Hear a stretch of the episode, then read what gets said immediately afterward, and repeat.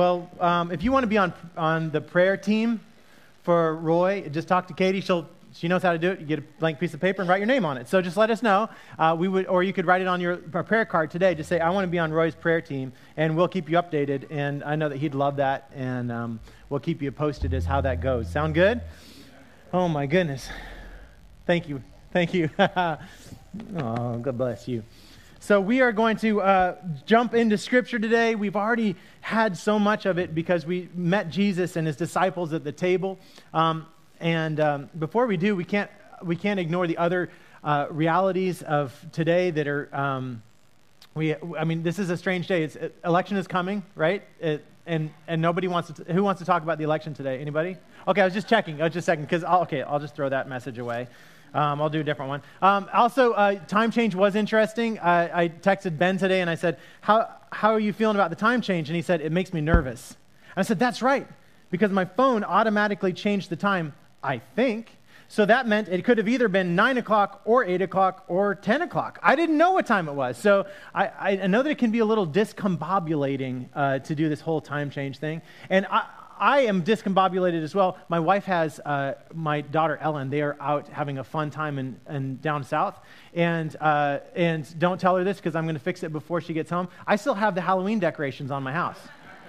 The neighborhood's starting to get worried that those are our Christmas decorations. So we have little skeletons and things hanging around the house. Okay, slow down. But Halloween was fun. We had this series is called CRUSH, Reaching the Unseen, and it's the last Sunday that we're doing it. That's why we're having a big picnic in the vineyard later today. And I couldn't be happier. 82 degrees at 4 o'clock. You're going to wear short sleeve shirts at the beginning of this thing. It's going to be a beautiful day. But we're talking about reaching the unseen people and going to the unseen places and having our mind expanded, because God is calling us to reach the people that no one else is reaching, to be the church that is doing what no other church is doing so that we can reach the people that no other church is reaching. That is where we feel called as a church. Now, on Halloween, I had probably 400 kids come to our house. We had so many kids. We live on this little cul-de-sac, and it's kind of like this place where you say, okay, we could get as many houses per square inch, and as much candy as possible, and we could do it quick. And it was so cool because there were all these faces of people I hadn't seen and didn't even know existed. And then they just kind of, after they trick-or-treated, they just kind of disappeared into the distance. I thought, am I ever going to know those people? Will those people ever become part of my church family and my community? And will they be people that I'll visit in the hospital someday, or that we'll break bread with or go to a picnic in the vineyard with someday? Well, there was one couple that came with their 2-year-old kid, and the 2-year-old kid looked almost as cute as this. And she was just her first Halloween, and she was on her daddy's shoulders. She came up and took the candy, and she did a very good job. And I said, oh, you look so cute. Okay, yeah. And she even walked up on her own, and then she walked back to her parents. She was so courageous. And they said it was her first house. I was so happy about that. And then as she left down the driveway, I kid you not, you'll never guess what she said to me as she left. There's no way that you could ever guess this. As she left, she shouted from the sidewalk, "Bye, Felicia." I said, "What?" I said to her parents, "Did she just say bye, Felicia to me?" And they said, "Yes, she did." Life is unexpected, isn't it? The most random things. I just love it. I hope that girl is part of my life forever, just always coming in and just, I need her to say bye, Felicia, just every Sunday. So find her and bring her to us. So Halloween was fantastic, all these unseen people, and it does kind of like open up your eyes to the reality that there are people in our midst that we need to connect more with and reach out to, and all we need to do is just give them free candy every time they come to the door, right? The story that we're looking at today is taking place right after Jesus, we said those words that we read in our Bible earlier about the Last Supper, and when Jesus instituted this, sacrament called the Last Supper. And it's an interesting thing. I don't know about you guys getting ready. How many of you are looking forward to Thanksgiving dinner? Anyone? Okay, who's not looking forward to Thanksgiving dinner? Now, I put my hand up both, so you don't know what my answer is. I just get to keep putting it up and down. But I think that part of the reason people don't look forward to Thanksgiving dinner is because it can get out of hand a little bit sometimes, right? You get a little crazy. So check this out. This is what happens right after Jesus tells the disciples the most intimate moment, the most intimate personal thing he could possibly tell them. This is what happens. Not kidding you. Luke chapter 22, verse 24. An argument broke out among the disciples over which one of them should be regarded as the greatest. Can you imagine Jesus' experience? What is going on? This was supposed to be the most special meal in the world, and you are bickering. Now, of course, there were brothers. There were a lot of disciples that were siblings at that table, but that doesn't explain it all. There's this argument, and it's over the most petty thing. Who's better? Have you ever been in an argument with a friend over who's better? Or I loved the ones when I was a kid over whose dad could beat up whose dad. Do you remember that one? My dad could beat up your dad. What are you talking about? This is so strange. That would be such a strange thing if the dads just walked in the room and be like, all right, let's go. I'll see, Well, we didn't mean that. No, it's such a strange, simple, trivial experience, and I love how human it is. If you couldn't make this stuff up. Just they started arguing. Do you even remember that from? If someone said, "Do you remember the Last Supper?" Would you remember this moment of argument? You wouldn't, right? That's why we read Scripture, because sometimes we get this kind of la la land fantasy idea of what happened, and then we read the Bible and go, "Oh yeah, they were bickering at the Last Supper. They were arguing. They started to as soon as the." And I love this really personal, drawn-together moment of breaking bread with one another. And 1 second later, the reality of the world crashes in. Sin crashes in, and they start arguing with each other about who's better than who, right? This is what Jesus says. Jesus said to them, "The kings of the Gentiles rule over their subjects, and those in authority over them are called friends of the people." I love that it's friends of the people. That sounds like a new political party, doesn't it? Friends of the people. We're friends of the people, and we're going to tell you what to do. But Jesus is saying, that's what the kings do. That's what those people over there do. That's what the CEOs do. They're always trying to figure out who's better. But Jesus is saying, that's not what we do here. We don't argue about who's better. Not in the kingdom of God.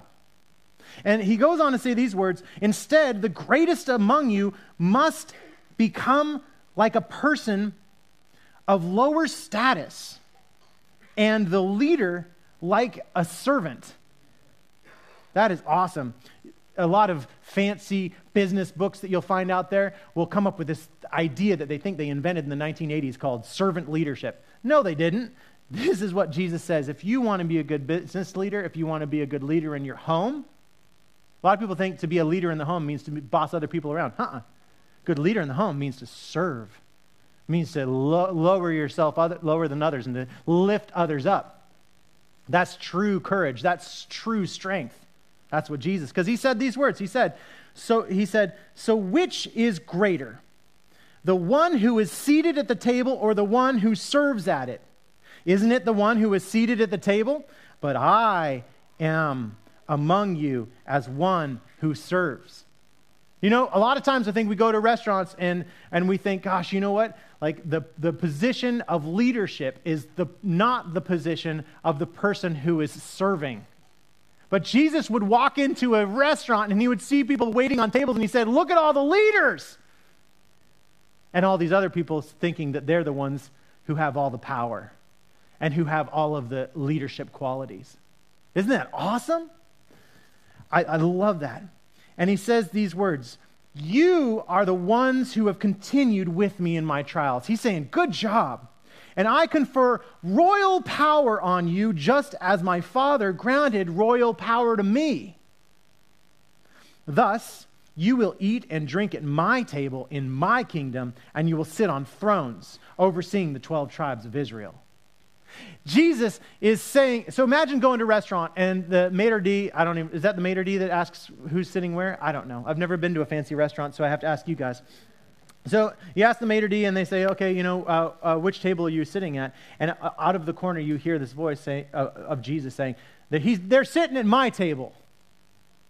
Oh, we're sitting at Jesus' table? That works. That's what Jesus is saying. He's saying, you've got a reservation at my table. You are part of my crew. You are going to be with me and you are going to sit eye to eye across the table with me. But there's a few things he wants you to know before you get there, because that doesn't happen yet. That does happen. It's kind of like the already and not yet. The kingdom is not here yet. So Jesus says, I'm not going to break bread with you again until the kingdom is here. So our job is to bring about the kingdom. And Jesus wants you to know a few things about bringing about the kingdom. There are three things. The first thing is it's really, really, really, really hard work. The second thing is don't give up. And the third thing is that it's really rewarding.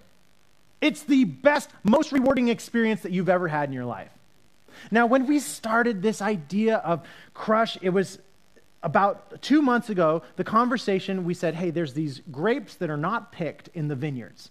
And if we took the extra grapes and we gathered all of them and we brought them together, we could make something from them, and we could maybe transition that into a wine or something else, and then that could be sold so that the money from the sale of that could go to support the poor.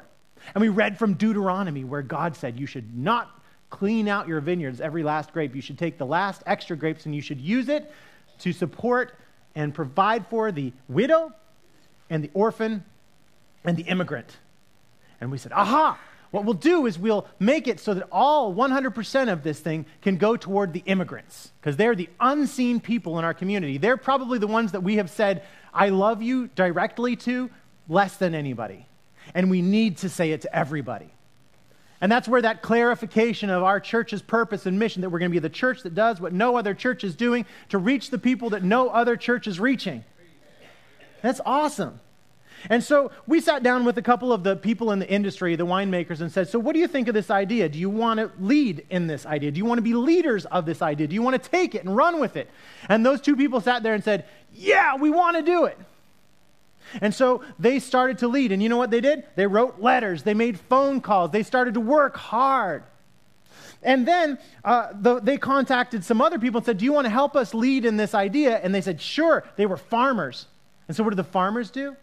The farmers stayed up an extra couple of hours to harvest all the grapes. When I say an extra couple of hours, it means they went to bed at 9 o'clock in the morning instead of 6 o'clock or 7 o'clock in the morning. That was sacrifice. And then the winery that is donating their time, they had to stop production in the middle of harvest. By the way, that is not a small deal. All of the workers are there, they're all motivated, and then they stop so that the volunteer winemaker can come in and start working and start to process the grapes that have been donated at that very moment. They have to be processed. And so to see them and to be there as they're donating their time and even jumping in to help out and seeing the sacrifice and the hard work. Then the winemaker had to show up I didn't know all this. They had to show up every single day in the morning to stir up the grapes, and then to add just the right amount of ingredients so that the bricks and the levels and the chemistry was just right. And they had to do that for weeks on end. Morning, afternoon, and evening, 3 times a day, making the drive out there. And then after that, it ends up getting put in the barrel, and then it's going to take a whole entire year before all of that gets put together. And then I started to talk to someone who was in the industry. I think I was Cindy Steinbeck, where we're having the picnic later today. I said, hey, it's a lot of work. And she said, you know what? That's not the half of it. What you don't see is all the people that have been pruning the vineyard for a year before that, been planting the grapes years before that, and all of the work that is going in for decades and decades in order to make this possible. And suddenly, through this, I feel like Jesus is kind of using this as an example in the life of our church. If you want to experience a fantastic, great, huge harvest in your life, then it's going to be a lot of work. And as a leader, I've started to discover that setting expectations is everything. Actually, in life, setting expectations is everything. It's not a good idea to tell your kids that you're going to Disneyland if you're really going to Trader Joe's, right? Bad idea. What's going to happen? Tears, right?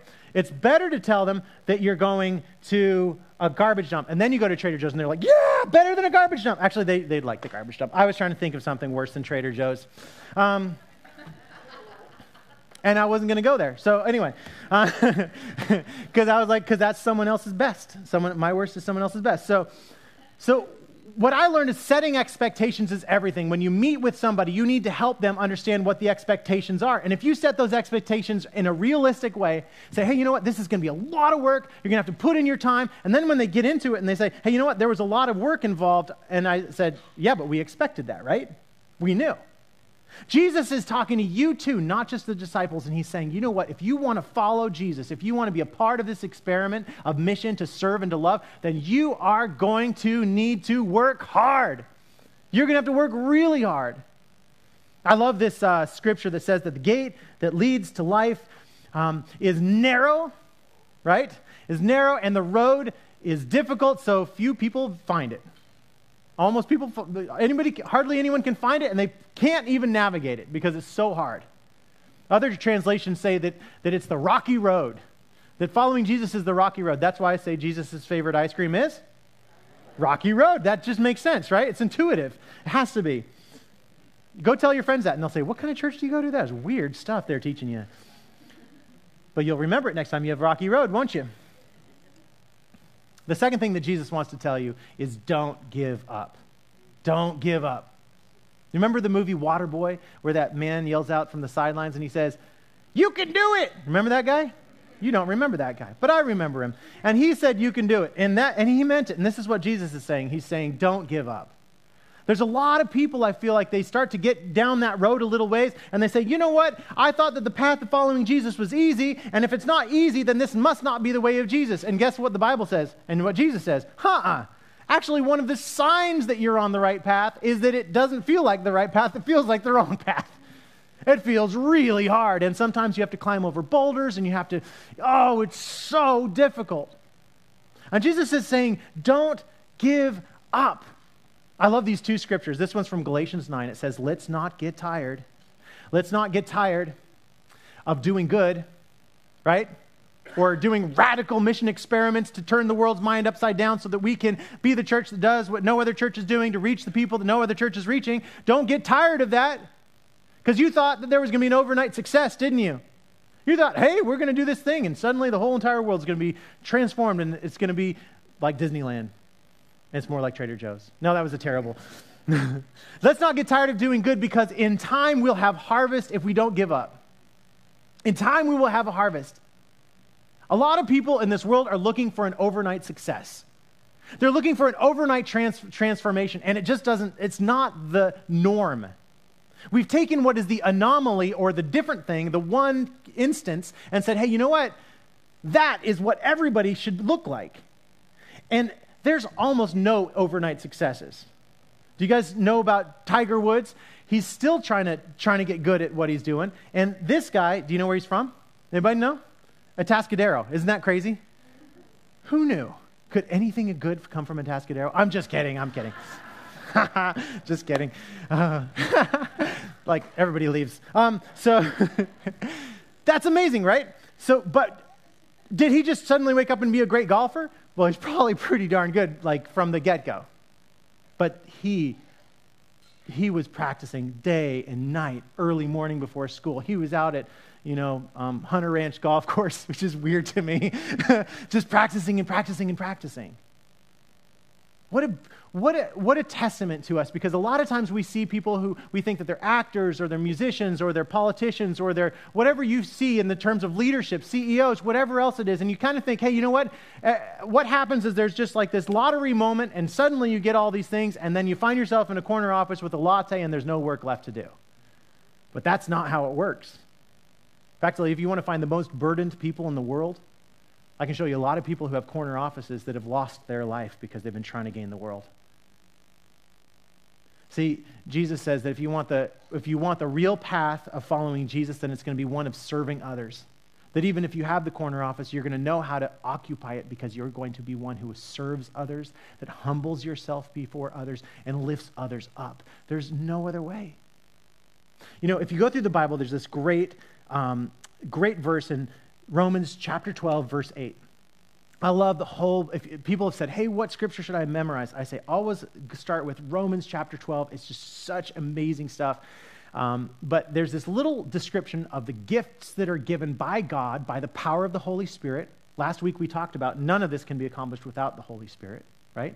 And so these are the gifts that God gives to people, and they open up realms of possibility for you to serve in different areas. And so one of them, this list is kind of like a no-duh list, because it says the exhorter and exhortation. By the way, Roy is a great exhorter. He can exhort, he has great exhortation. The giver and generosity, right? These are the gifts. So the giver will have generosity, the exhorter will have exhortation, and the leader in what? Diligence. What an interesting quality to associate with leadership. Diligence. That ability not to give up, just keep working away at it, keep plugging away at it, one day after another, one step and one foot after another. My favorite last one on that list is the compassionate in what? Cheerfulness. How many times do you think people think they're being really compassionate, but they're just really Debbie Downer? Everything's terrible, I love you though. No, it's not compassionate. It's just like straight up. Compassion is cheerfulness. You're gonna like,